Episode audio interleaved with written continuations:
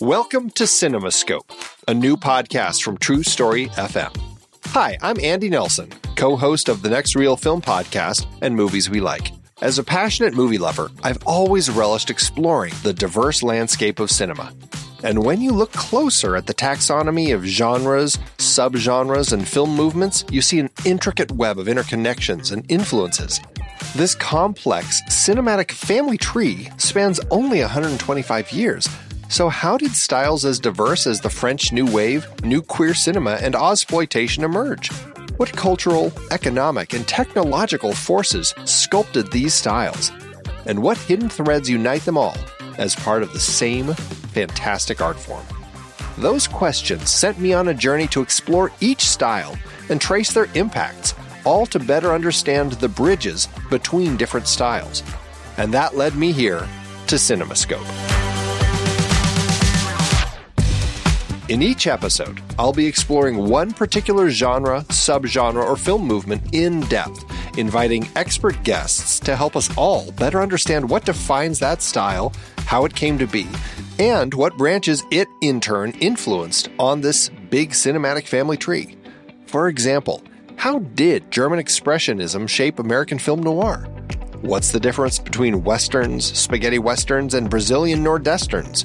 We'll examine the economic and socio political forces that birthed categories like blaxploitation, and we'll spotlight visionary films and directors key to the evolution of different styles.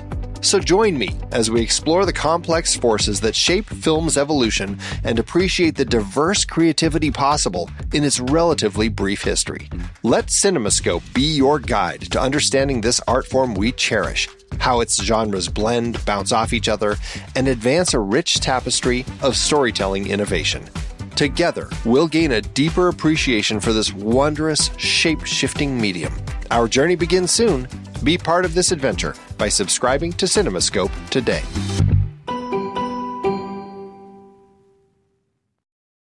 Do you know what the thing is? I think that I think we should do a new thing. Oh, would you like to know what it is?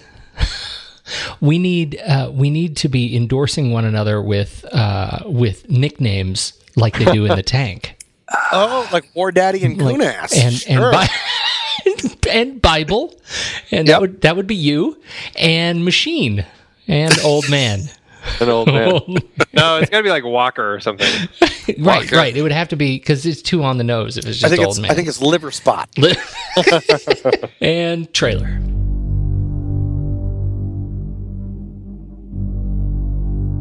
Think it can't get worse, it can, and it will. The dying's not done, the killing's not done. I promised my crew a long time ago I'd keep them alive. I was afraid you were dead. Where's the rest of 3rd Platoon? We're it. Sergeant Collier, I'm your new assistant driver. Tank school? That's home. Never even seen the inside of a tank. You will. I started this war killing Germans in Africa. Now I'm killing Germans in Germany. Been with these fine gentlemen for years. These troops get by you. We're all dead in the water. All we got is you. I won't ask you to do anything I haven't done myself. Calm check. Photo check. Brady check. Bond check. Bravo check. Air! Bar! All right! Hit that son of a bitch! Head out! Do your job! Do what you're here for! Ideals are peaceful. History is violent. Wait till you see it. See what? What a man can do to another man. I'm scared. I'm scared too. It will end soon, but before it does, a lot more people gotta die. Well, you know we do get a dollar thirty-five a day, right? Best job I ever had. Best job I ever had. Best job I ever had. They're coming. How many? Three hundred of them. Five against 300. We never run before. Why are we gonna run now?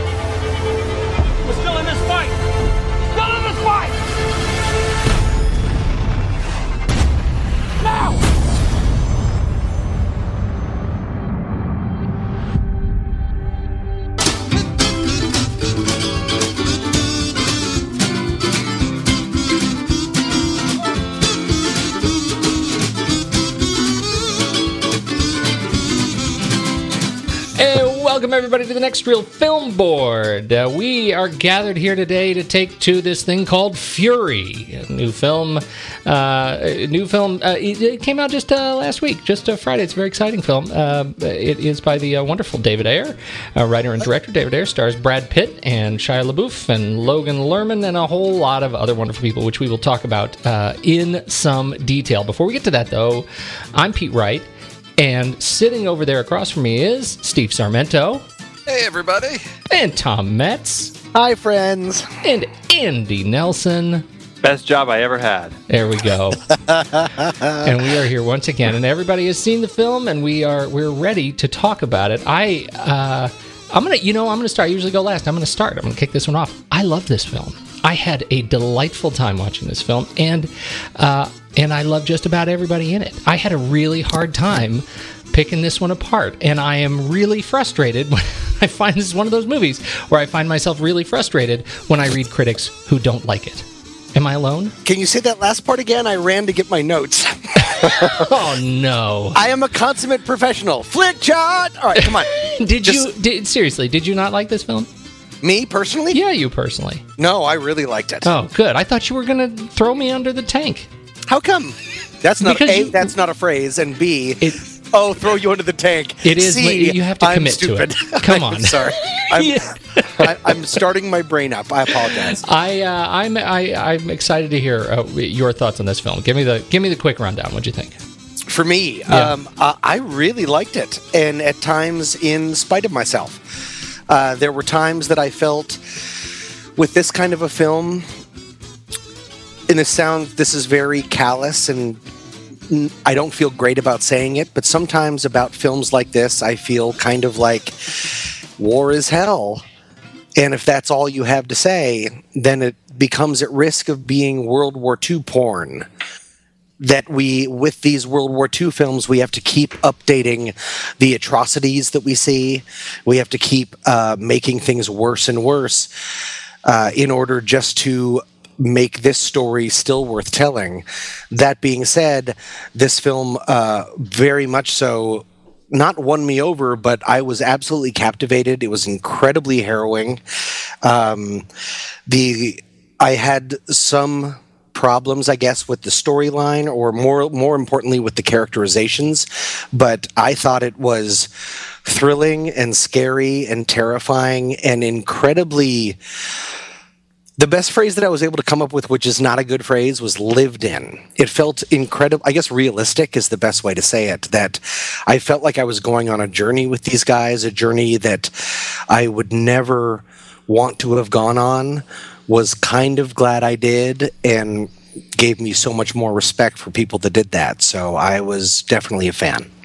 Excellent, Steve. I'm sort of was sort of coming from the same place that, that Tom was in terms of okay, we there have been just so many films on World War II and what new story do we have to tell that we haven't seen before? Because yes, we know war is horrible. What what can they bring new to the genre? And that's what I thought going in. And I, I came out of this film just really I, I don't know, just with a heavy heart. It was I mean, this was a film that just hit me a lot harder than I thought it was going to. I mean, I've seen a lot of films. I mean, I've um, you know about war. You know, Platoon and uh, you know Black Hawk Down, Saving Zero Private Dark Ryan. Thirty, Saving Private Ryan. That you know, Thin Red Line that have that have done this, and and this one just really hit me differently. That it just was like a boulder was resting on my chest after this film of just what, how, why did this move me so much? And there's a lot that happens uh, in this film, and there's so many elements. You know, I think as Tom pointed out, we you know we go on this journey. We really connect with these guys. Uh, this this almost like a family unit here, and it just it, it really moved me, and it, it reminded me of the fact that. Um, my my grandfather, my my dad's father, fought in World War II. He was in a tank. He was out in the Pacific, though. Uh, unfortunately, he passed away when I was seven. I never really had a chance to talk to him about his, you know, experiences. But just seeing this and then reflected on that, I just thought, oh my gosh, just what those guys go through. Uh, it was just really heavy, and it was not something that I expected to hit me that hard. So I, I I hate to say I enjoyed this film, but it was much more powerful than I anticipated. I agree. Very heavy, Andy. I feel like I'm going to be uh, ripped apart. You're the one on this episode. You're I'm the the, guy. Oh, that's I'm right. guy. You hate America. That's right. yes, I. we're- You know, it's like it's like the Oscars when uh, when Ellen was just like, you know, if if Twelve Years a Slave doesn't win, then you're all racist. You know, it's like, yes, I'm that guy who hates America. So, so we have to make a like if can we sort of make? I- I don't want to. Sorry, Pete. This is Pete and Andy. This is your podcast, but can we sort of Please. draw the line across that and say feel free to speak honestly because we can because it's about world war ii we can speak forever we would ac- accidentally spend all of our time saying but of course i love our troops of course i respect if we oh, can Oh, yeah, just yeah. talk about the film itself Yeah. oh, sure, sure. i think that's important to feel free to do that No, and I totally do. I mean, I, I, I, it's there's definitely for me a separation from you know World War II to this film. Um, I I enjoyed, I, I loved the characters in this film. I thought they were really solid, despite, and I think you were alluding to it, Tom. Some some uh, some. Uh, character traits that they infused into them that felt a little um, one note yeah, just they you know they, they needed to get some stereotypes in there to you know make us pick them out easier. Um, but I still I, I thought the performances were fantastic, and it, it was a very interesting war film because it was very much for me it seemed like a character piece because the the the the nature of the story is is kind of not there. And that's i think my biggest problem with it is i just really the story uh, and the way they they developed the story was really uninvolving for me. And as much as i enjoyed the performances in it i never got connected to any of the characters. I enjoyed the uh, the sequences but like the the battle scenes as as as technically uh, fantastic as they were um, like I was never on the edge of my seat. Like, uh, what's going to happen? It, it never struck me, and it, it. I kept getting distracted by things like how did they make Brad Pitt's scars so nicely, and and uh, you know random things like that that I shouldn't be thinking about when I'm watching a movie like this. And I just had a really hard time um, getting myself involved in the story, and I, that for me was the biggest uh, the biggest issue that I had. You're not on an island alone with that i'm definitely more i'm definitely more positive for the film than you are but i have a lot of those same kind of feelings if that helps at all Yeah, I, I won't. I won't say I hate the film. I just I'm saying I just I couldn't connect to it. Oh, that's good because in my notes I wrote uh, Tom loved it, had character issues. Steve uh, war as hell, and Andy writes uh, says guy who hates things. So um, I hope we can redeem that in my notes. The um, you know I'm interested in in uh, diving in a little bit on the stereotypes of the characters because I think that's a that that's a very natural place for this film, and I think part of the things that uh, of the thing that I liked so much about it was that the intimacy that we get to see within this tank crew, and it starts in the very beginning when they we lose uh, the the main bow gunner, uh, the assistant driver, and uh, you know the fact that the film starts at the end of a clearly horrendous battle in which they suffered devastating loss, I thought was a, a wonderful way to kick off this film. I mean, it put me so into the the mode um, and and an aside as I distract myself, the opening shot uh, I was really riveted by the op- the opening single with shot. the ss on the horse? The SS on the horse because when he's in the distance, just the way it comes up with the, that sort of high key bright sky, um, it looks like you're coming in over a forest until y- you see him resolve, and then for just a second,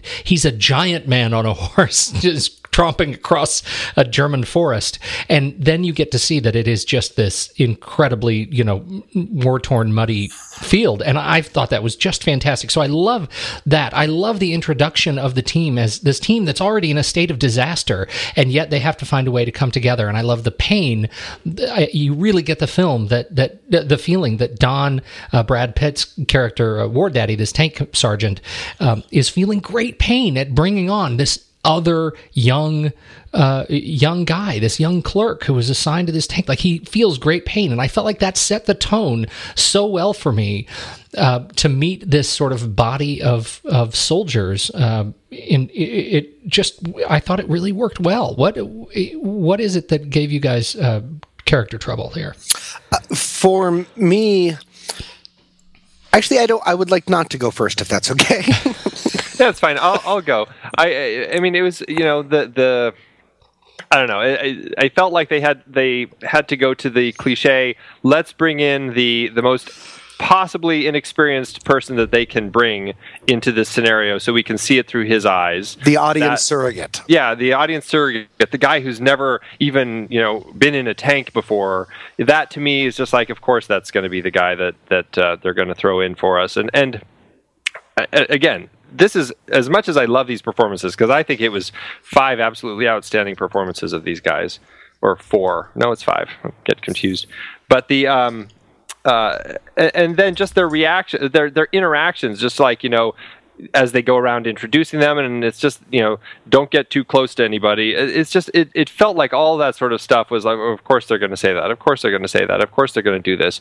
Um, you know, I, I don't know. It's it's those little things that felt like standard sort of stuff to me, and I, I don't know. I guess I, I liked the characters, but those elements of them, I felt like it's it's you know it's it's kind of just the standard war scenes that they're writing in here. Uh, well, I just I wonder how much of that is um, because you know what we know from history is that this kind of stuff happened. Like these were the pivotal moments of of history, and um, that you know we know that when we had a troop shortage, they brought in anyone and everyone that was wearing green, and you ended up having people who were like I feel like to me that was a very realistic element, like a historical element that was that was a, a accurate to me. Like it it felt well, and I wonder how much of your reaction to it is because other films have hit that tone. It doesn't make them wrong. It doesn't make them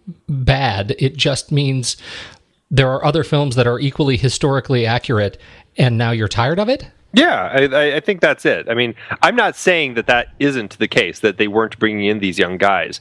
It just feels like it's something that is is a tried and true way to tell these stories uh, by using those elements. So the better question then, Andy, is do you think it would have been better had we just not had to deal with that loss? Like, would it have been enough to you just to meet the tank crew intact? Maybe. I mean, I was I was thinking about that as I as I left. I'm like, because in my head, I was comparing this with uh, Das Boot, which I think is uh, you know it, an amazing World War II film, um, where again where they're putting you in a confined space with a with a team of people. Um, but I loved the characters, and I was so much more involved in that story than this one. Granted, But they still brought in the green. twice They- as long. They brought in the green guy. He was the, the Well- reporter. He was not a submariner. No, but but uh, yeah, I mean, but there there was so much. I, I think it was just there was so much more time spent on all the character development beforehand that I got to know those characters before we went into war. In this particular film, I didn't get to spend any time with any of the characters, and it, I was just thrust into the middle of it, and so. It, so all I had to cling on to was this is the new guy. You know, Okay. I didn't have all that backstory of the wonderful stuff of them cavorting in the bar and all that sort of stuff like I was like, if they started this, um, like if he came on at the at like a, a place like the town where all the guys are partying and drinking and screwing around with all the local women and all that, and I got to know the characters a little more, and then I went into it, I feel like maybe I would have connected a little more. I, I don't know. I have a potentially one of the biggest differences about the just the idea of bringing in the greenhorn, the tenderfoot, uh, is okay because I mean Platoon, one of the greatest war movies ever made, is done that. One of the things that David Ayers does though a lot is that he just he can he can uh, constricts the time so much to just 24 hours like training day Yeah, Right. uh, and this. Um, whereas things like Platoon, other things that the audience surrogate is brought in, but there's more time to be spent with the team and more time, you know, naturally and organically to be able to understand where they're coming from. There's no real time to be able to spend with this team. And I and I'm not I think it works for and against this film but I think that's one of the biggest problems is not that just the idea of we're bringing in an audience surrogate, a greenhorn, that it's that if you do that then and just restrict it to a 24 hour period where no one's no one will naturally have these, you know, oh, here's my backstory and stories. That that's where it becomes a little bit more difficult. Is that potentially right, Andy? Yeah, I think that's exactly it. You, when you when you squeeze all of that down, you're only left with kind of those the stereotypes as opposed to having more time to develop all that.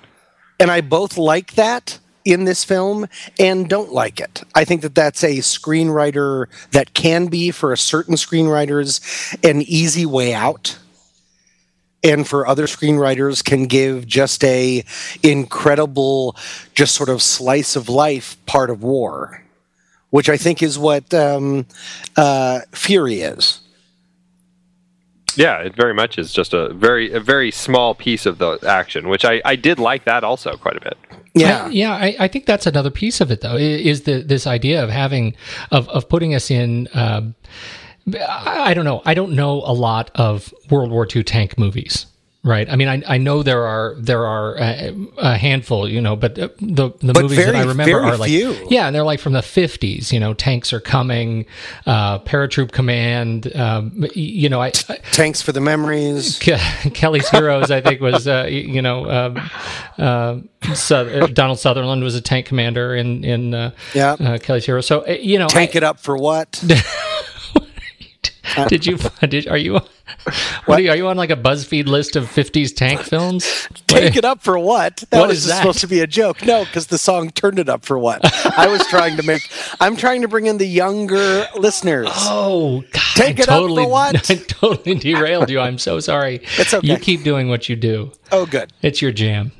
uh, so anyhow, I'm I'm not familiar with that, and so as a result, like this, I, I found was a novel approach to this. It was a piece of the war that I was really interested in in seeing. You know, I found myself really kind of compelled to see what these guys, what life was like inside this this you know this old Tiger tank, and and um, uh, you, you know, it was. I, I felt like they they delivered on that. Well, I I think the the character piece for me with this was uh, because it is condensed into the, sort of the 24 hours. Is you know you don't get that typical you know character arc, that development of you know this here's the new guy to you know the, the crew and so over time he's gonna you know endure these situations you're gonna see this transformation you don't have time for that to happen in 24 hours and we do see a little bit of that and to me that was I, you know i had trouble buying it when he's saying oh yeah I, you know when he when they're in the town and he like shoots all those guys and they're like and he's like oh yeah I, I really kind of liked it and I'm like I think he you know is he faking it you know just so that they you know get off his case because I don't get the sense that within that amount of time he's really like oh yeah I'm buying into this you know shooting people If it helps at Uh, all, yeah. I think he was faking it at that. Yeah, point. you know, I do too. yeah, yeah. So you know, by the end, so I thought, okay, he, when he comes out, you know, at the end, I mean, he's like shell shocked. He's you know wh- everything that he's gone through. So I thought, okay, it's not really about how war transforms a person. And I thought about what is it? What what's the point of the story? You know, again.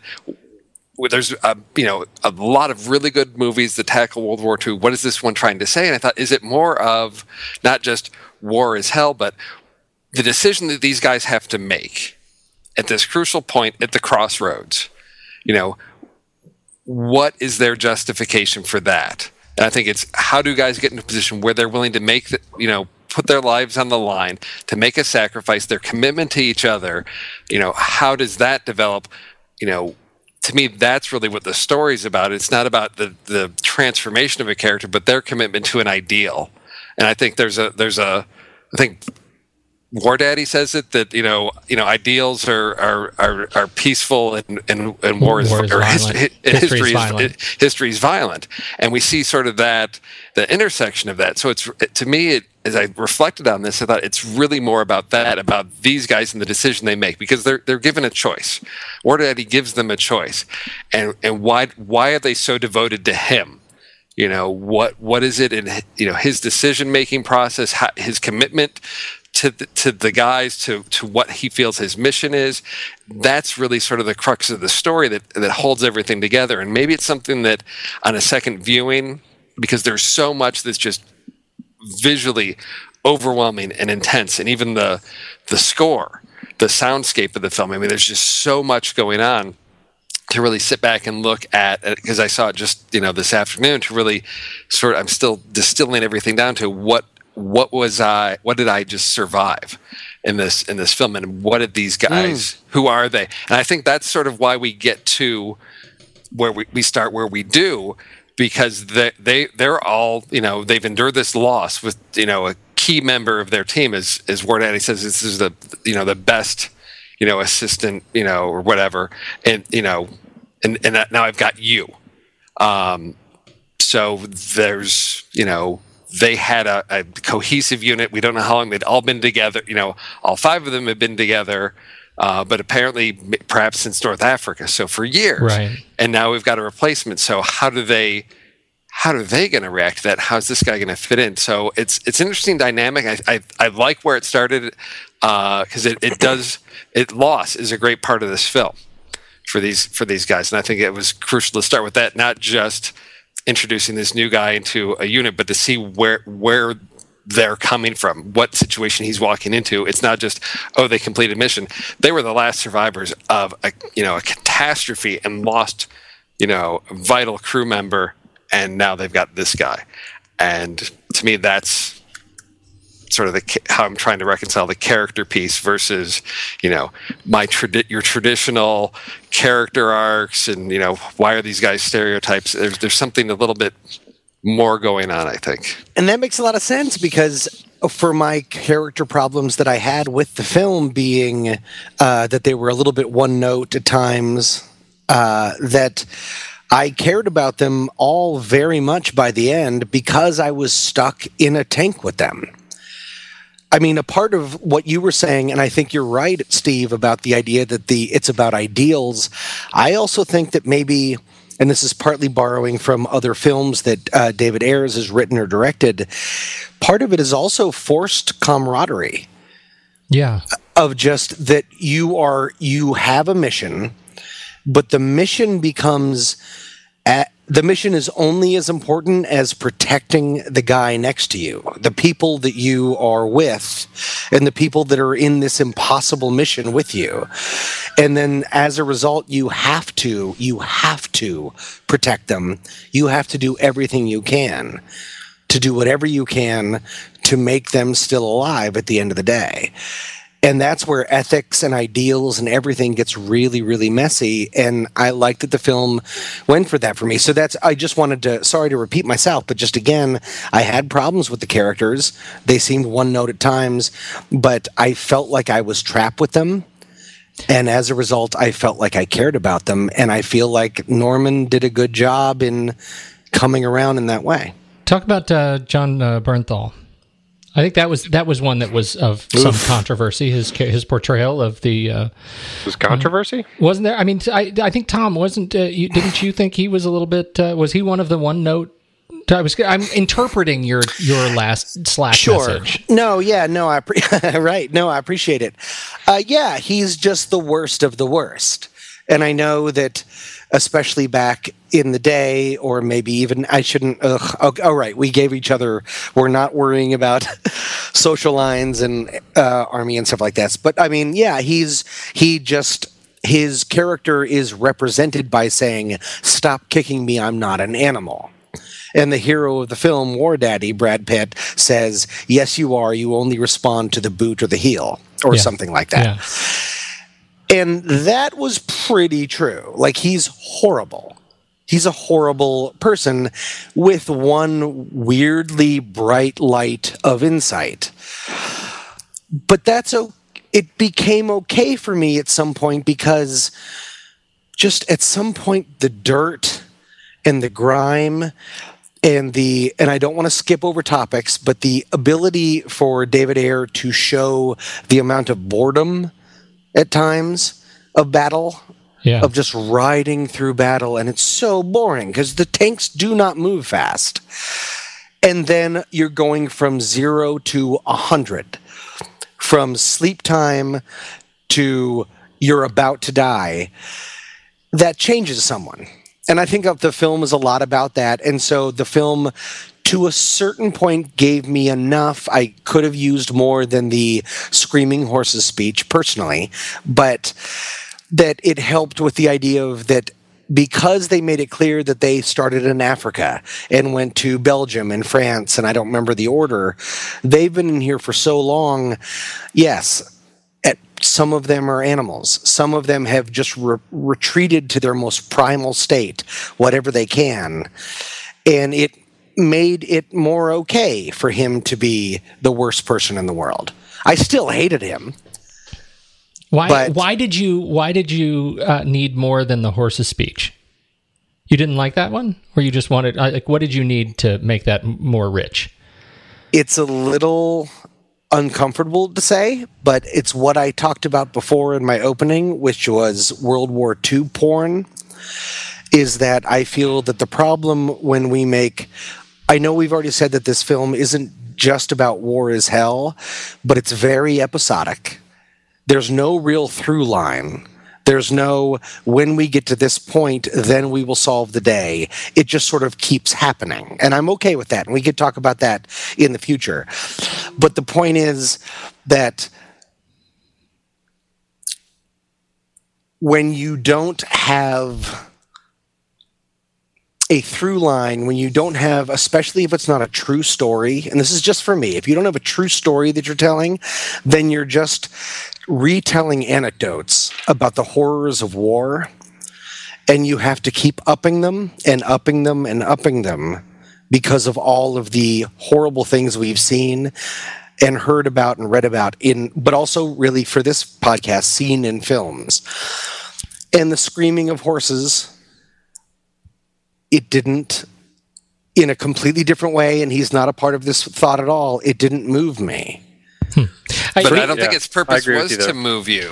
It, its purpose wasn't to move you. Look at where that scene occurs. well Because we've that's got, we've got War Daddy and, and Norman who are having their sort of reprieve from Right. the war, and and there there's because the the scene struck me as really odd at first. I thought, what what's Yeah. going on here? And it's okay. It's War Daddy's attempt to sort of show his other side to Norman to say, I'm not just the one side you see of me. I, I've got the civilized side.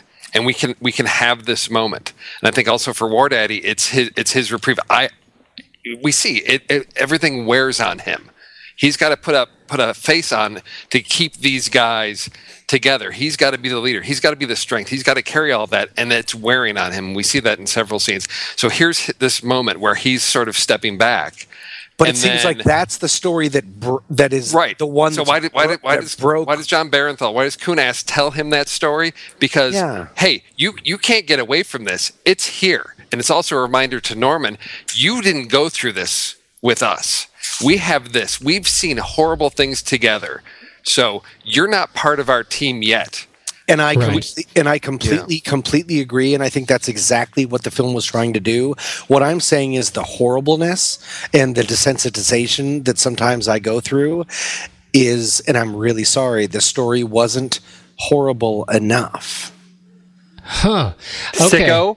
Uh, yeah, I know, I know that, yeah, that's and I said, I told you that I was very uncomfortable saying this. That's why I called it World War Yeah. II porn. I mean, we've heard in films many much more worse things than the idea of what horses smell like when they're dying. But you know what, Tom? That's why I actually really liked it, and I liked it coming from Jon Bernthal's character. It, it came from because- Gordo, guys. It came from Gordo. Right, like I said, Gordo's character.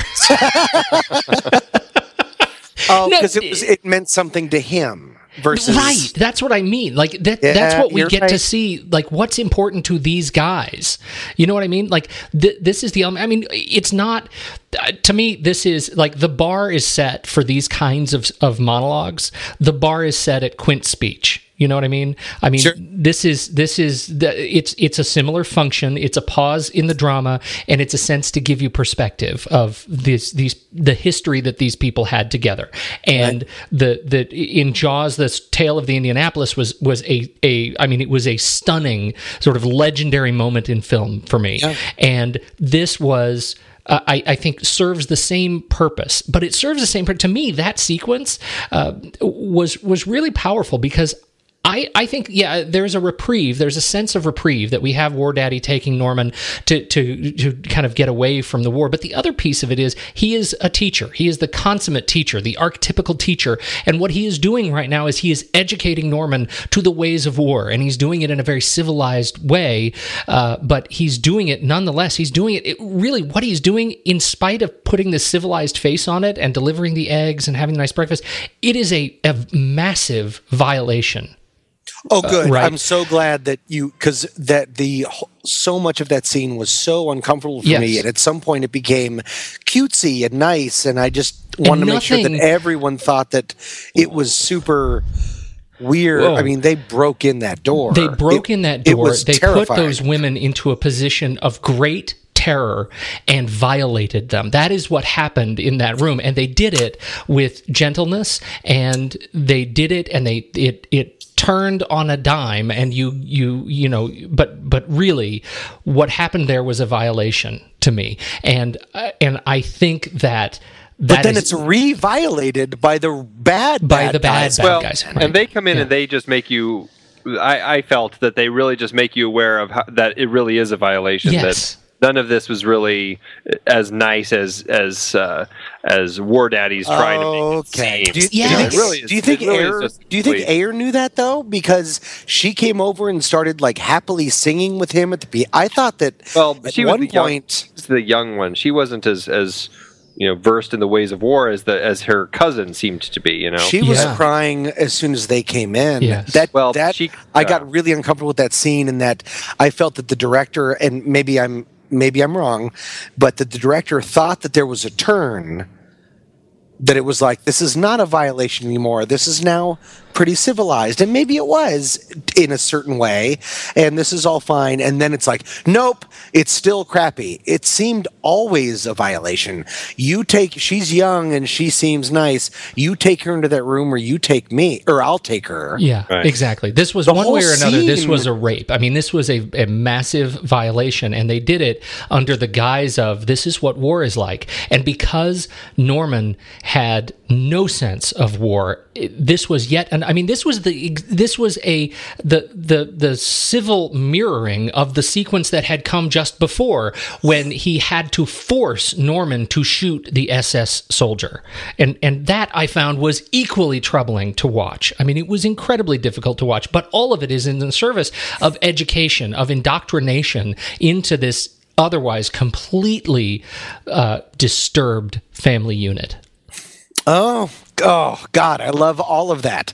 I love everything that you just said, especially because no, and I'm not, I'm not uh, sh- shining a light up uh, a tunnel. I don't know what phrases are, but the point being that also like that in those times, in those times, and in that tank, in that family, you can't not be there. Your action of not doing something is not allowed because then you will kill other people. Right, and and I think we got that. I mean, that was that was the point. We got to witness the Right. the guy jumping out of the tank on fire. I mean, that was a horrible thing, but it was all in the service of this idea that we know Norman, you don't want to be here. We know you want to be typing sixty words a minute, and you know what? We don't want you here either. But if you're going to be here, here are the rules, and we know you don't want to learn them, but you have to learn them because we have no choice or we die. And probably we didn't want to learn them. Right. Nobody wants to learn them. We're all damn we're all worse for this experience. And and I think that for me was the message of the film. This was a horrible time in history. We are worse for our experience having done it, but here we are. And you kill them or they kill us. Well, that's kind of where I ended up. Yeah, and that's but I mean he he literally says that that seems to be Yeah. one of the biggest that's it. It has to be that I mean they say like if there's children in the way you have to shoot through them. Right. Duh. So, so that that violation of of the the three guys coming into that that scene. I think the violation started before that, but yes. Well, to, to me, that you know, my interpretation of that, what I was taking away from that is sort of, you know, how absurd is it to attempt to pretend that life is normal when there's war going on? And because when that war, when that com- when that violence shows up on your doorstep, how uncomfortable is that that and it's unavoidable. And I thought, is there is there more to this than just sort of the what's going on with each of the characters and the dynamics, or is this a larger commentary on there's war going on in the world and you're trying to go about your daily lives and and shouldn't we be shocked and appalled? Because what goes on out there if that were to show up in our backyard it would make us uncomfortable. And it should because people become animals. Uh, you know and and all sense of proprietary goes goes out the window because it's like we're going to sit down we're going to have breakfast or whatever and it's like okay he goes and he licks you know the girl's eggs and he's like hey i didn't touch her. And it's just this this intrusion this violation of what how we should behave.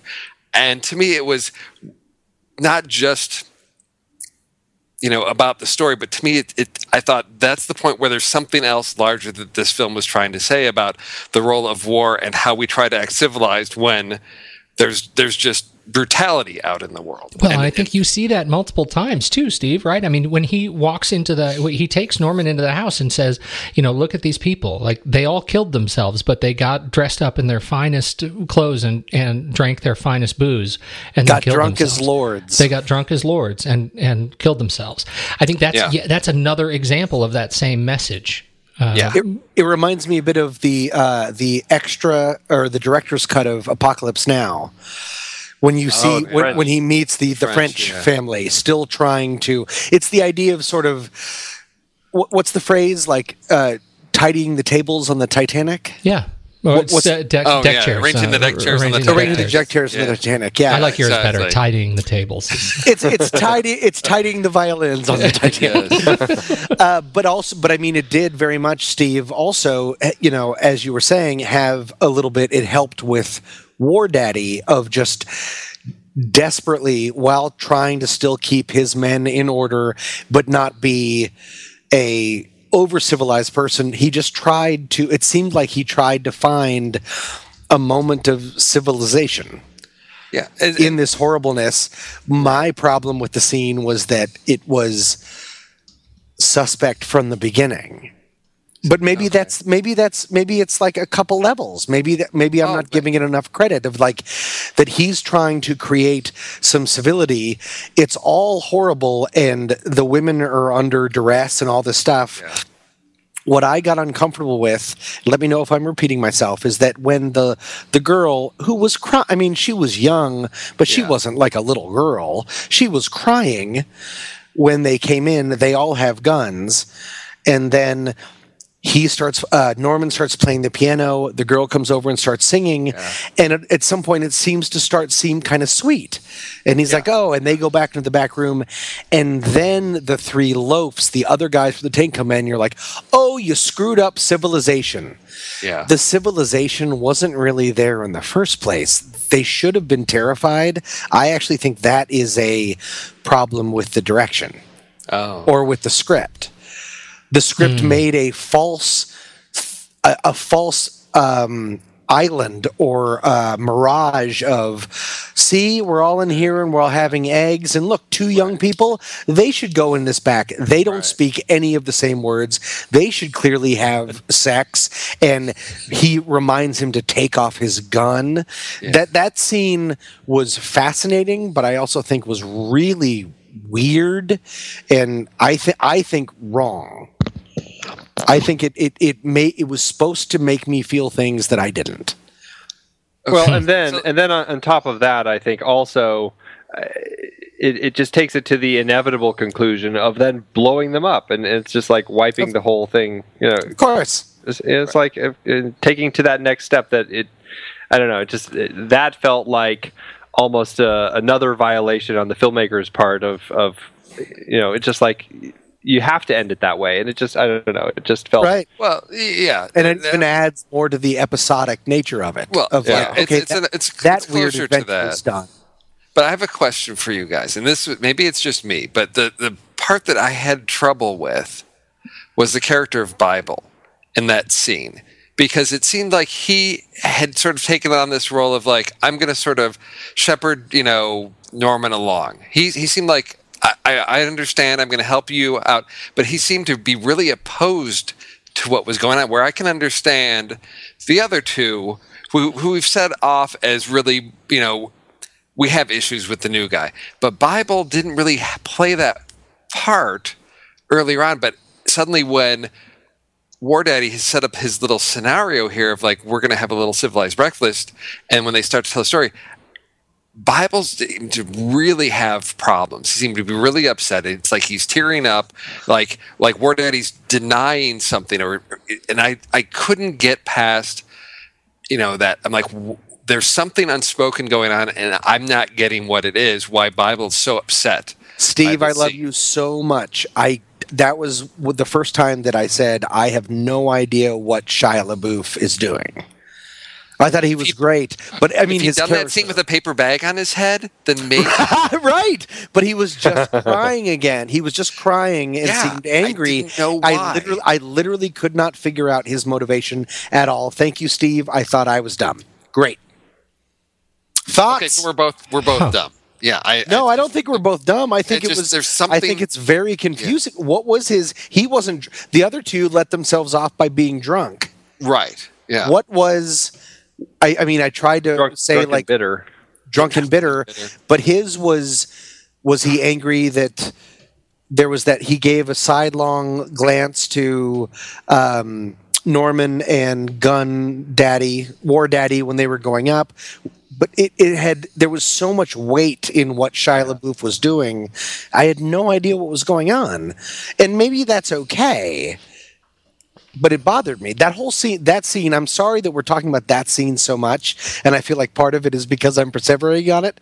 But I mean, that scene was just one of the most expansive scenes in the film. And I had a lot of trouble with a lot of the motivation in it.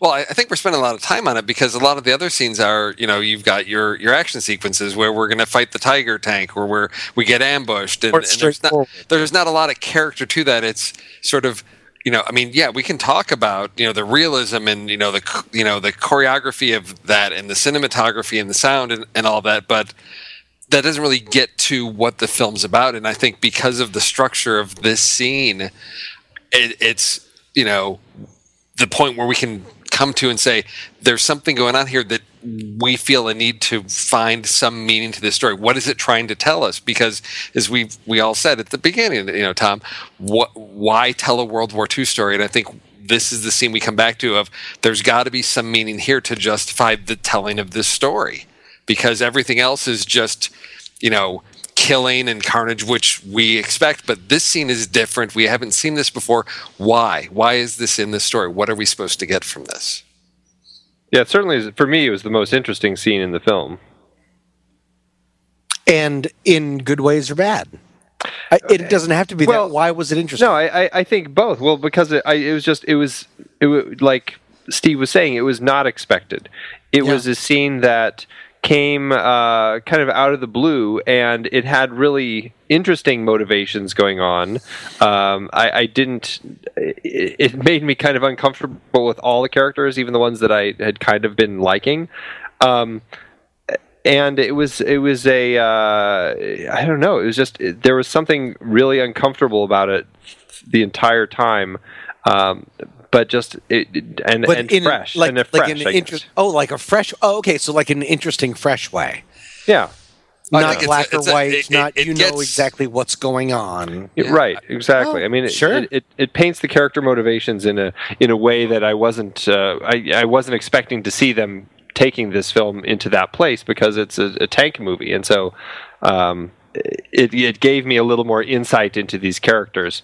And uh, you know and as much as i didn't like the, any you know their particular reasons for doing it or anything like that i, I did find myself uh, just drawn to the scene. And the one that I end up going back to when I think about it because I found it uh, so haunting the, the interactions between all five of the tank guys and these two women.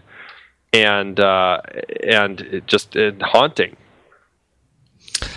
well, I, uh, I think I think the the key Yeah, piece it's a good with, point. with this scene with this scene is, I mean, in a war movie we, we expect we expect gore and violence and be horrified by that. But I think what caught us all off guard in this scene is it made us uncomfortable in a way we didn't expect in this movie, and I think that's you know, if that was the intent to make people uncomfortable, I mean, I think it. We've all proven that that's that's the response we got, and I think perhaps that was something that was unexpected for us, which is why we're all, you know, keep we keep coming back to the scene. It, it was an emotional res- response that was unexpected in this film, and it was a scene that we hadn't seen before in this type of film, and and maybe that's what he was going for with that. I, you know, I, I don't know. I mean, if, if you go back even to the beginning, I think probably the uncomfort with that whole scene comes when we've established this, you know, this relationship between Norman and, and Emma, where he's, you know, oh, you're gonna have one great love in your life, and the guys come barging in. It's like, hey, we got a we got a girl downstairs waiting for you, ready to go, and it's like there's such a violation of what you know the film has set up as oh here's this cute relationship and now these barbarians come in like hey there's a girl down here go do what guys do in the army just take advantage of these women which intrudes upon this you know family that's been established this relationship you know which is set up as like this pure little like love story and I and I and I'm sorry to butt in, Pete, because I know Pete, you should go next. But Oh, really? Who's Well, keeping you score? haven't you haven't spoken for forever. But uh, my slight, I agree with that. My slight difference, though, is my uncomfortability is that I w- didn't feel safe in the hands of the director. Meaning, I don't feel that I was like Quentin Tarantino. There's tons of directors that put a lot of Tarantino probably isn't the best choice, but I feel like the scene was directed to make me feel a different way. I feel like the scene was supposed to be we did this thing and isn't it scary and we started in but now we've created this family and then it's now been violated and I'd never I didn't agree with that. I didn't agree that he ever made it feel like a family. It was only it was too much under duress. There wasn't enough time. Him just giving up eggs. There's too many guns in the scene. There wasn't enough time. Uh, and so my feeling of uncomfortability, like you were saying, Steve, of like maybe that's what he wanted us to feel. This is just me. My uncomfortability for a viewer isn't saying that I'm uncomfortable because he what he wanted to make me to feel. I'm uncomfortable because I don't feel I felt what he wanted me to feel oh okay interesting that I'm saying that I the whole time was like, this is, uh, um, we can't swear on we. This is messed up. This whole thing is messed up. And if it would, if it would have gone that way and then gotten more messed up, that would have been fine. But at some point, it got really messed up, and then kind of just a very tenuous calm of like, I'm going to stop crying because you gave us eggs. Not great, let's have a lunch. But you know what? That I think is the point, Tom, and, and for that's what I got out of it, at least. That that you know. This, That's as this- much as you can offer. No, it's that everybody knows. Everybody in that scene knows that we're pretending now. And that that's on the part Yeah. of the the German ladies too. Is this idea we we know that you know as soon as you handed those eggs over, that became a trigger point where we knew we were going to start pretending. Why And- does she go over and start singing? I'm I'm not disagreeing with what No, you're saying, I, I'm saying because they know that there theirs is a role to be played as well. But she seems so. You're talking about the younger one, right? Yeah, she, Yeah. it seems Yeah, the like older a- one doesn't sing. What The I'm saying is, doesn't it seems like a meet cute. The older one is fine Yeah. throughout.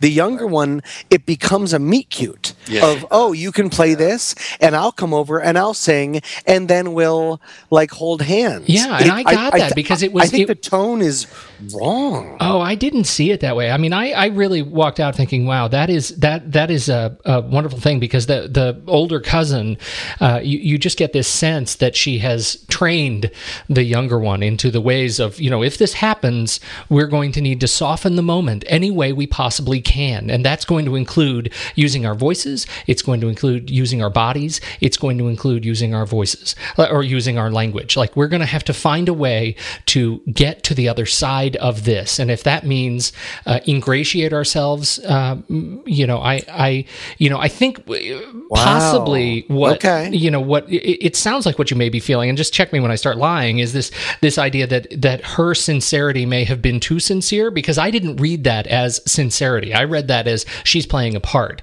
But that again is my judgment going into the film, sort of seeing it this way. Um, I felt it as she fell in. She fell in not absolutely, but fell in slight love with that boy. yeah. And you And can sort was- of get that too. totally There's, feel that way too. there's this oh, sense Oh, of yeah. adventure, and here's the bad boy, and and I'm the, you know she was the young girl, and he was the young boy, and both of them were completely sort of novice to this to this world. They they had been they had they had But been those are that's usually it. like star-crossed lovers things. There's another man with a scarred back with a gun in the room. that's not how star-crossed lovers work. You, star-crossed lovers don't start with, "Oh, you're a bad boy, I'm a good guy, and my town was just destroyed, and there's another man." It, with a gun in my room, and the bad boy is so bad that he has to be reminded to leave his gun at the door. Oh, I hear you, Tom. I really do. But I, I just, I, you know, when I walk down again, I feel like I'm. It sounds like I'm trying to convince you of something. I'm truly not. Uh, I, it's I, this- don't, I, w- I would kind of like to be convinced because I, I mean, I'm not convinced, but like I, because I said this is very a Yeah. a very personal feeling that I had that I felt the scene was wrong and weird. Well, I, I just walked away really feeling like this was this scene was a way for the filmmaker to demonstrate all of the different variables that go into the players trying to make their day seem normal. And when they get some downtime, when they have the opportunity to slow down and not feel like they're running for their lives uh, or having to or be assigned to kill, uh, this is the way they're going to do it. And it's going to, that means e- emotional connections end up moving quickly. That means social connections end up being false. But makes it's, sense. it's all Yeah. okay because of this stage play we are conducting called The War. Or in its most shallow, it's a simple, simple plotting of we have to get Norman invested in somebody so that we can kill that character, so that he understands that loss is a part of war, and that's what he needed to learn to move on in the story. I prefer mine. I do too. I, I do too. prefer yours too, Pete. Uh, I prefer Pete's. I guess Pete. Then maybe I think it just comes down to, and there's no convince. I think it's just it didn't play for me. Yeah, yeah I hear in it. that I hear needed it. her to be a little bit the actress to be played a little bit more scared to not be as happy as she was singing to just sort of to maybe give a look over at her aunt or whoever she was while she's singing to give that idea of is this something I should do? To not when she doesn't understand the language when he says take her in that room or I will to tap him on the shoulder. Oh actually that goes for your point. But then in that actually does go for your point because I had a problem with that until you told me about it. But then um just a little bit more of a I mean cuz she seemed I mean also a it's a mix of both it's a mix of both your parts because at the end when they're leaving she is clearly smitten with him she was not playing a Oh part yeah, no, and they were talking. They were both talking about what, what's your address? I want to me, write you a me, letter. write yeah, me. So see, that goes Yeah. more a little bit. Not, it, I don't want to make it a competition. That goes a little bit more to my how I felt about the direction was that these two, like teenagers, just fell in love in three seconds. In, well, gosh darn I it. know. You can. I'm. It's okay. I. I think we should talk about the the next, the second most important point, which is: is there any truth to this report that Shia LaBeouf pulled out his own tooth for this role? What I never heard that. is well, that true? that's that's reported in a number of different places that Shia LaBeouf uh, uh, pulled He out. seems super stable. he pulled out his tooth and refused to shower uh, during the filming uh, in in order to feel what it was what it was really like to to do this. I didn't hear that, but I did hear Brad Pitt say that you know he was really impressed with Shia LaBeouf's performance. So To quote- that's all I heard. Of, He said to about quote, it. So he was trying to one up what Brad his- Pitt. Yeah, he was to- trying to one up Brad Pitt, who had to what his teeth chipped or something for Fight Club. So he's going to be Right, like, I'm going to have, I'm going to have teeth pulled. Yeah. Yeah, I, I think so. Let me see. It's on uk.movies.yahoo.com. Oh. UK, so that's reliable. Okay. Oh, now you've done it. Stephen Smart's going to come after me. I know. His determination to practice method acting has become something of a problem on the set of the World War II drama Fury. In trying to prove his dedication to the role, LaBeouf has apparently upset his colleagues. Um, he was warned about his behavior, including by uh, by people like Brad Pitt and David Ayer. He didn't heed their warnings. He drove everyone mad on the set. He pulled out his own tooth during the first few weeks of filming and then refused to shower for weeks on end so he could better understand how his character would have felt in the trenches. I'm starting to think that maybe this won't be a thing that we want to laugh about too much more sooner. Well, it, it's really I I, I was think, thinking I about think it. he's he's got some things going Maybe on. Maybe he does, but this is listen to my point I- because I really feel like this is this is a whatever he has going on socially, psychosocially, psychologically, whatever he has going on, those are his demons, and he'll deal with them. But I I have to admit I sort of love this statement because this is this I get the feeling that this is going to be one of those movies that uh, it tells a big story in kind of a big way. And I think he, on some level, is betting that this is a movie he gets to make once. And that this his performance as captured on this screen on film is one that will be captured once.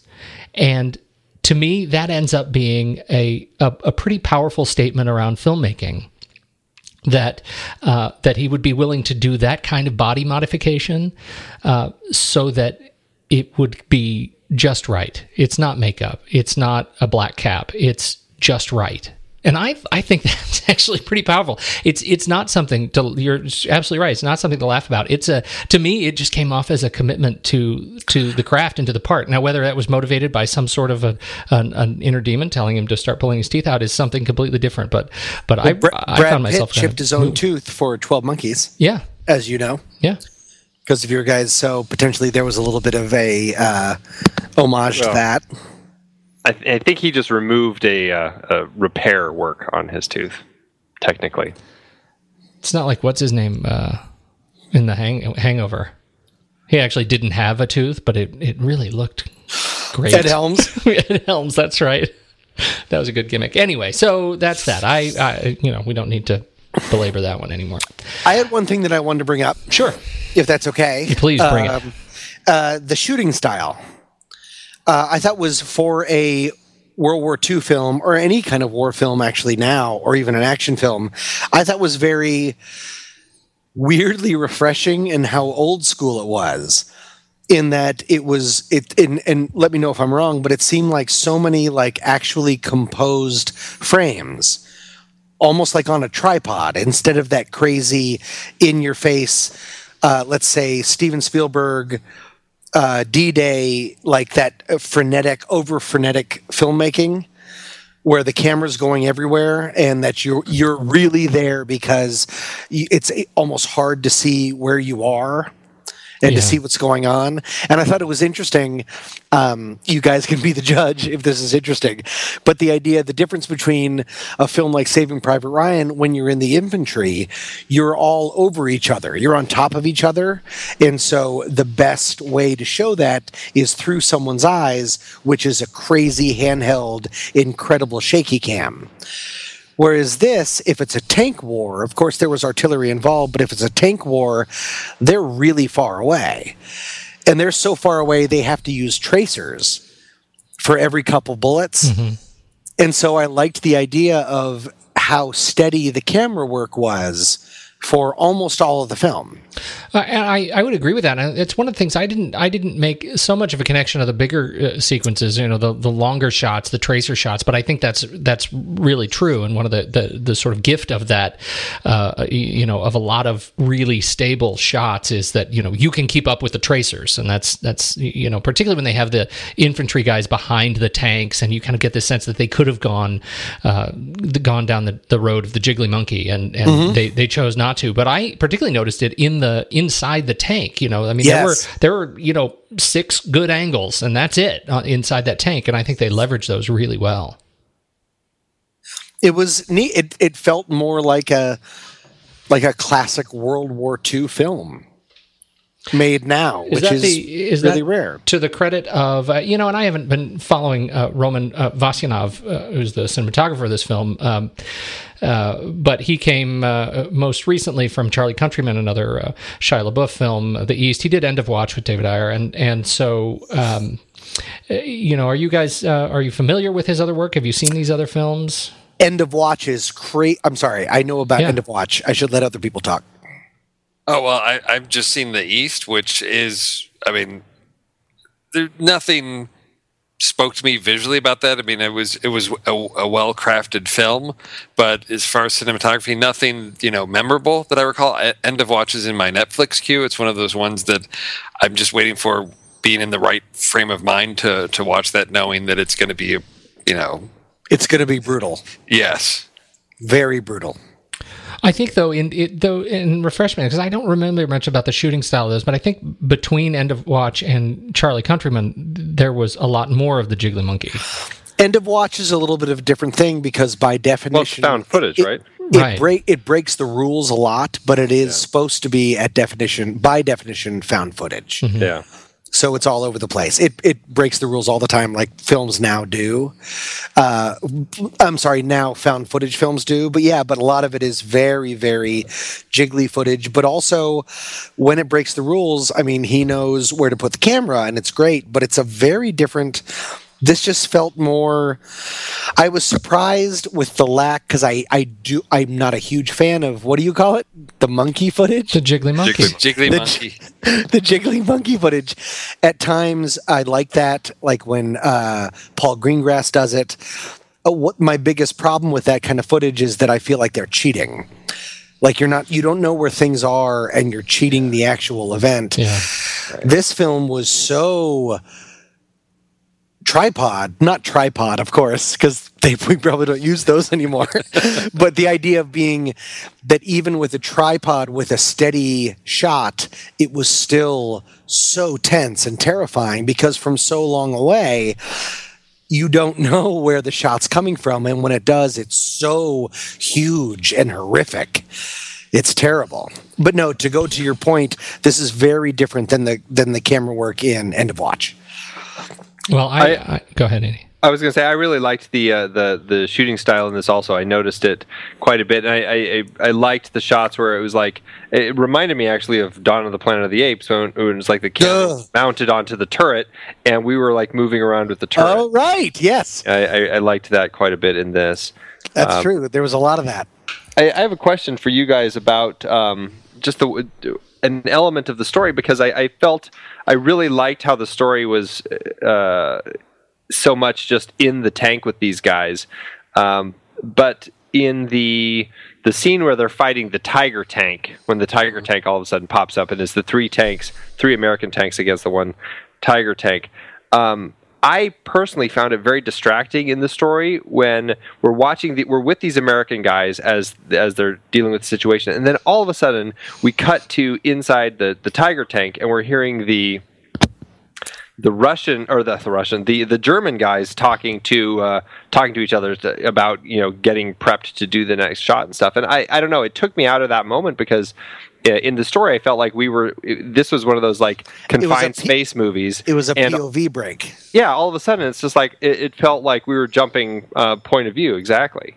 Did Well, that bother, it- did that did you guys notice that or did it bother you guys or It it bothered me at first because I'm a huge POV person, especially for movies when it's like in a confined space.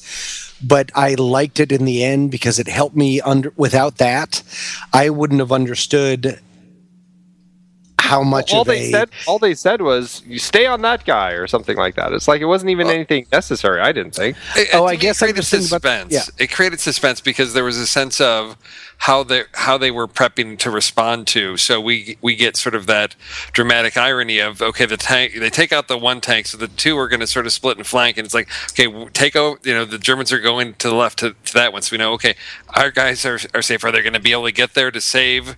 You know their comrades in time you know and then when it's just the two of them sort of circling around and they're trying to to flank and get around behind the tiger and they they blow that first shot and it's like you hear the Germans saying okay come on let's go let's go and it's it to me it created suspense of are are we going to be able to respond in time to take out this tank to hit it its weak spot, or is are, are we going to be in trouble? And it created that suspense. Whereas if we didn't have that insight as how the Germans were responding, that they were ready to fire, that they were doing this or that, it was just okay. Well, they're going to come around this tank and they're going to fire, and okay, we'll we'll see what happens. It gave the some personality to the opponent as opposed to a, just an aimless machine. which is always a tough line to walk. It it Right. worked for me, but I understand Andy. It seemed Sure. it seemed a little bit breaking out, but it was interesting. Yeah.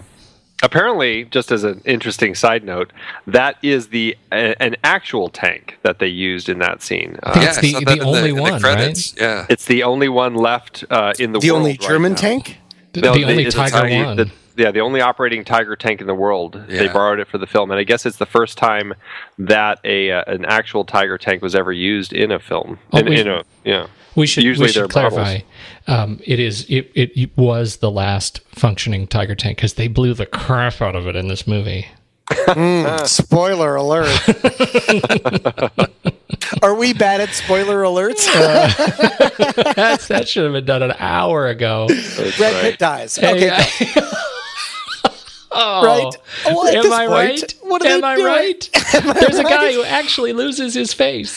Hey, I do have one final question. This is a final question. Speaking Yeah. specifically to that, um, it- was there anything in here that uh, any of the violence that you experienced that you felt was overtly or too uh, gratuitous? Too gratuitous? Yeah. I guess is that War that's II not a thing. I think it's just gratuitous. Like, did you find anything that was that No, that's a that appeared question. to be um, uh, over the top for the sake of getting people to talk about it? At risk of saying, uh, repeating myself again, World War II porn. Yeah, right. The idea right. of just upping the stakes for upping the stakes. Right. Did, did anybody have a problem with that? I personally actually hated. I mean, was uh, horrified, but uh, the the guy that was on fire because his uh, tank was put put on fire. Yeah, that and was he was on fire, and he shot himself in the head. I found that the not gratuitous. I thought that that was horribly, horribly honest and probably true. Yeah, I that was the most difficult one I think for me to watch. But Yeah. I, I agree. I, I did not But it find makes it sense. over the top. Yeah. Um, I I didn't have problems with the violence. I, I think you guys are right. It's I mean it's uh, there can be that line in these World War II movies of, of not going too far, but it's it's like World War II. I mean, it's all going to be horrible stuff.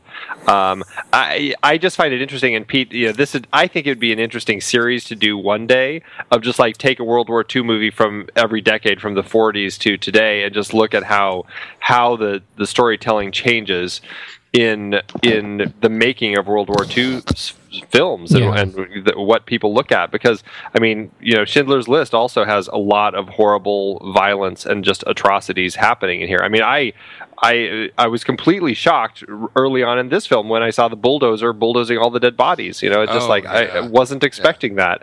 Um, and uh, I- it's in color. yeah, and it's it's it's just it's brutal, but it's war, and I I- you know I I, I hate to say it that way, but you know it's like. I, I, I don't know if we've just come to kind of expect those sorts of things and take it for reality when we see them in a war film.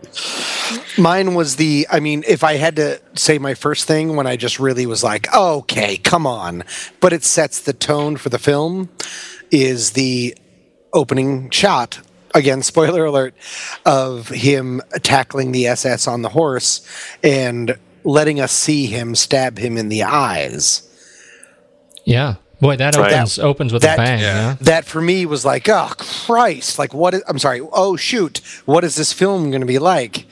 Uh, this is just too much. But then, um, unlike a Quentin Tarantino, where you know violence is used for crazy camp and all that cartoonish, it gets it gets you into the headspace of the people. Of like Yeah. we we've just this is the first time we've met our hero, and that's what he did to a man on a white horse. Yeah. A horrible man. Yeah, boy, that's a really Yeah. good point. I didn't, I didn't Yeah. actually make that. That's a, a massive cultural connection. Oh, Yeah. Uh, Yeah. stabbing the man on a white horse, White horse, and this is the person. and the fact is that he was a be- Nazi on a white horse. Yeah. Yeah. Oh. Yeah. Big fans of the white horses. See, for, And the- for me, the and the- moment. The white horse was- that goes by after. Um, Oh, yeah, after Norman Norman's gets out. under- that was interesting. Yeah. Yeah, I was wondering if it was the same horse. Do you think it was the same horse? I Yeah. don't know. I hope so. For, I, for me, uh, it was the uh, it was the when the when they were coming across the guys that were sort of dug in in the trenches, and they just rolled over those guys. Yeah. Yeah. To me, that was a little bit. I, I wasn't expecting that. And Andy, I agree. The the bulldozing the bodies in was was was not expected. Those were the two moments that sort of stuck out. You know, there's I'm expecting people getting shot and you know limbs and and body parts, but those just seem to be sort of about treating the human body as just material. You know, and I think I think I can't remember which character said you know about you know conserving your bullets. You know, sh- you know, shoot and burst because then you get a better bullet to meat ratio Bullet to meat ratio. Yeah. you know, and that it just depersonalizes it, and, I, and which is part of, of war. You know, if you don't kill them, they're going to kill you, and it's it's you've got to have that emotional distance. And though, to me, the bulldozing and the plowing, just you know, tank rolling the tank over, got that across very well. Of we don't see these as people anymore; these are just bodies.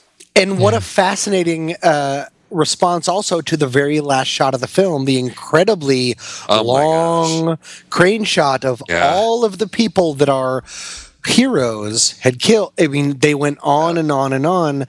But did you have that same response? I didn't.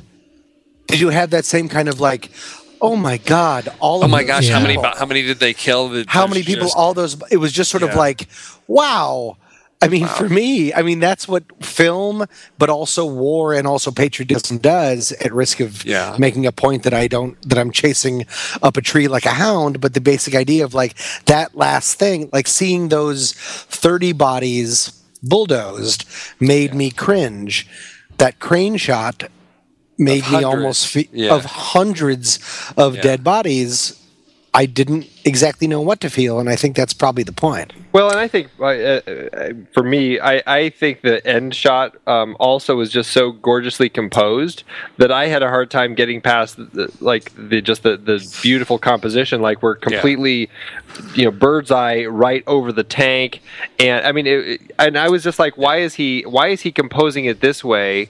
Um, where you've got bodies basically you're because literally literally the tank is at the center of the crossroads so you've got that metaphor going on. You've got bodies on all sides of the crossroads. You've got this road cutting through where all the soldiers are walking through and then the tank is sitting there right in the middle. Half of it is like kind of dry and the other half of it is like dark black mud almost disappearing into the, the ground below it and it was I don't know it was like a weird yin yang and the way the the the, the turret is pointed is I Yeah. couldn't figure out what he was trying to say with that so I was completely distracted by that I wasn't even paying attention to the bodies yeah, why is the shot composed this way? It's Yeah. like just over the course of two hours, you were completely desensitized. Like, Right, s- yeah. Screw this Yeah. cultural identity shift. It only takes two hours.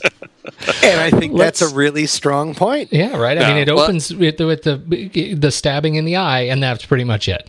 You're Well, you're and- done. I think He I wouldn't think Tom, kill Norman wouldn't kill one person.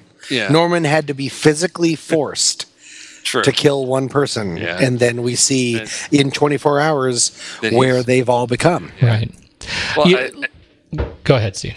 I was just going to say, I think I think the difference between bulldozing bodies that we don't know anything about is that it's treating them as material versus you know just we're treating these bodies like garbage versus those bodies strewn around the tank. Those are the bad guys. They were We- we aggressors. we- we- they were aggressors. We can see, you know, especially that sniper. How much do you hate that sniper? You Real, know, real that- bad. that- you know, yeah. You you you see him sneaking up. You're like, that's a bad dude. And you know, it's it, also it's an SS platoon. So it's it's not just Germans. It's SS, which we've seen that you know War Daddy has a specific vendetta against SS. These are the worst of the worst. So it's already you know we. we shouldn't feel bad because these are the really, really bad guys. So Yeah. it's okay that there's hundreds of them killed. They're what's bad about Germany. So it's okay to take them out versus some anonymous bodies being treated like garbage. You guys, this is so deep. This may be the deepest conversation we've ever had. Let's. We've been Going I going know for we've been going Can, on can for we a talk long about for a the, time. Can we talk about the score for a moment? Yeah, Let's let's make that one of our final points, shall we? Okay, because I. I, I I did not know that it was Steven Price who had also done the score for Gravity Right. because there is because uh, is I, I found it online and was listening to it you know this afternoon after you know after seeing the film to reflect on it. And it is again it's a case of not really a musical score. There are musical moments but it is really a soundscape because there's there's moments and I couldn't tell you know because there's parts where they're they're rolling along in the tank and there's there's sounds and then there's like chanting or or or people talking. I thought, is this supposed to be? But it created a mood. Oh, I thought it was. I honestly, at one point, Yeah. I thought it was bleed through from the theater next door. Me Oh, no, too. it's, Me it's, too. It's, it's it's in the score, and it, it to me, it's one of the most eerie and powerful scores again of really capturing. You know, why why do I come out? Why did I come out of this film feeling just so so moved? And as I was listening to the score, I thought that's why. Because it wasn't just musical, you know, moments or themes that carried through, or swelling orchestras. It was structured sound that conveyed the emotional weight of each of those scenes and to me that i think carries the the, the weight of of the subject matter of the film in this case so if if you have an opportunity uh, there's a couple articles i think out there about you know his structure of the score and what he wove into it of like tank sounds and and songs to build this the soundscape and i think that's one of the things that really helped carry the the film and, and make it press emotionally on me I thought at times he went way, way, way over the top. All right. Yeah. but we don't have to talk about that. There were some times when I was like, oh my gosh, quiet music. I got it. You thought it was, it was too much. way too much at, at times. There were certain times when I felt like a little bit of quieter stuff. Then he was like, "This episode is over," and it's like, "Okay, I get it." But this is like such a gritty, dirty, mud-filled film that I didn't need a huge theme for just this. I mean, Yeah. at times it works so perfectly, and at times That's it was funny. like, "Oh God, so much." I don't want to be reminded that you're in charge of this scoring this film. You were fine. Tom, can people hire you out to like accompany films as they're watching so you can sing those things up? Here's the climax of the movie. you really love this sequence. It's really great. I think Oh we got God. a next, I think we Yeah. got a little bit to throw in for the pony prize. That's fantastic. Tom Metz is going to do your voicemail. to sit by, you know, sit beside me and sing He'll along attend- and tell me the attend thing the that's going on thematically in the film. Shia LaBeouf took his tooth out. He seems a little bit weird, but he cries a lot. All right. Pete. Pete, I think it's time to take us home. I think we need to. I think we need to wrap this puppy up. Do we have any? Can we do very brief round the horn? Final thoughts on this film, Andy? Uh, yeah, I mean, I, again, I, I enjoyed the characters in the film, but I just wish that the story uh, was stronger and sucked me in more because it it ended up uh, leaving me feeling flat. And Steve. I will disagree with Andy and say it had a lot of emotional resonance to it. It did something new for the genre. It is more about more than just about the characters. It's really about broader things about war and the, the weight of war and, and this close family and uh, very much enjoyed it. And as I said, I'm still working through my emotions after seeing this film. Tommy. As far as the plot and the characters, they left me feeling a little bit empty, but the film itself took me on such a journey that was so harrowing, maybe as empty as the characters themselves. Uh, I, you know, I, I really like this film. This was, uh, it's, it's one of the, it's a war film. I think that's going to stick with me. As, as Steve said, it's, it's uh, an angle on the war. It's a setting in the war that I, I feel like we haven't seen, uh, and I don't, I didn't know enough about, even in, in spite of uh, some of the uh, more anticipated tropes. I, I felt like the, the setting and the characters actually lifted it up uh, beyond some of those things. So I, I thought it was fantastic. I think we should rank it. Flickchart! Flick chart! Film more daddies, it's Flickchart time! There we go. So worth the wait. So worth it. Hey, head over to flickchart.com uh, slash TNR Film Board, and then you can see all the films that we've talked about over the last, nay, uh, over two years. We've been Oh, doing these. has it been that long? It has been that long. Uh, and uh, we can see how this one stacks up. Is it going to make it into the top 10? We shall Loading. we shall find out. Loading. Fu- Fury or Cloud Atlas? Oh, Fury. Fury. I will say Cloud Atlas, but I, Wow. I'm going to be the lone dissenter on this one. Uh, Fury or Looper? I am definitely Looper. I'm still Fury. No, I'm still Fury. I have Uh, big problems. I think with that's a tie. All right, here we go. Andy, are you ready? okay. Uh, are we doing one, two, three? Yeah, yeah, yeah. Okay. One, One, two, three. Rock. Oh, tie. Oh, it's a tie, right. so Fury wins. Okay. Here we go. One more time. Let's do it. One, okay. Two. One, One, two, two, three. three. Scissors. Oh, Crush man. you. I crush you. Fury or Dawn of the Planet of the Apes? I'm Dawn of the Planet of the Apes. Fury. Fury. Fury. God, you guys, really? Yes. Wow. Screw you, apes! I did. I do have to say that I, after our our Dawn of the Planet of the Apes review, I legitimately was thinking the entire time I was watching Fury, how Tom would have hated this movie if it was like all apes, What? Just because of my. just because of apes hurting one another. Like, what if it was like the SS Yeah. apes against Yeah. the, the like the That's- Second Armored Division apes? If it was a bunch of like tank puppies, oh, yes, screw that. tank puppies against the SS kittens. Tank puppies is the worst. Come on, Team Bow, like Bow Wow, like they'd all have cute names. I'm still talking. Go Oh, ahead. there we Go go. It's, it's All Fury right. Buddies. There we go. Okay. All right, here we go. Fury or Edge of Tomorrow? Edge of Edge of Tomorrow, Tomorrow. please. Come on. Edge of Tomorrow. Edge of Tomorrow. Thank the heavens. Uh, all right. Um, Planet of the Apes. No, just kidding. Edge of Tomorrow. Well, that puts it at number four. It didn't let us. It's uh, you know Oh. these weird Flickchart things. It didn't let us rank it against Guardians of the Galaxy. It Put I- it at number four. I think we, we would have called it Guardians of the Galaxy, right? Tell me. I, I Yeah. definitely. Yeah. Yeah. All right. I would have had it much lower. It's above Prisoners now, and I disagree with that. And World War Z, but hey, you guys wanted it up there. so- Really? Oh, yeah, that's listen tough. to you. Hey, it's welcome to passive aggressive Flickchart rating. no, really, you guys wanted it there. That's right. Hey, deserves this is to a good be there. conference. A good call, uh, gentlemen. thank you so much for your time and your wisdom, and for uh, this. Was, this was a good one. This was a good film, um, except for Andy didn't like it. So, uh, Tommy, thank you so much for being here. Absolutely, my pleasure. Thank you for having me. This is my new voice. I don't know. I don't know why it got so high. That Thank was- you for having me. That was crazy. and Steve, thank you, sir. Oh, I had a great time tonight. Andy, it's always good to hear you. Best job I ever had. Best job I ever had. Best job I ever had. Steve, We're getting paid. come on. Oh, We're getting oh, paid. Steve. for this? Steve, Steve, We're there getting was paid? one Oh, thing. for crying out loud.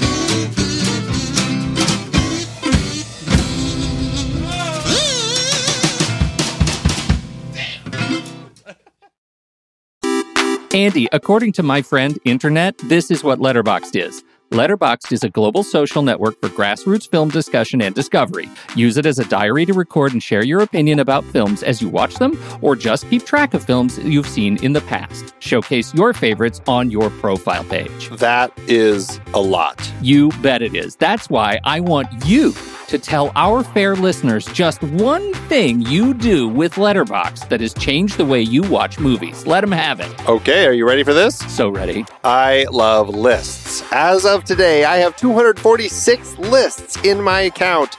I use them to track the movies I watch, organize them in all sorts of different ways. I track them by hand, I clone lists from other people, I use them to plan what I'm going to be watching, all sorts of things. I just, I love creating lists. It's a fantastic tool. Sexiest animated characters. Andy, what is this? We love Letterboxd, and if you're a movie lover, we are sure you will too. And when you upgrade from the free account, you will remove ads and support the great Kiwi team building this amazing service. Just use the discount code NEXTREEL or visit thenextreel.com slash letterboxd to get 20% off your pro or patron membership. And it works for renewals as well.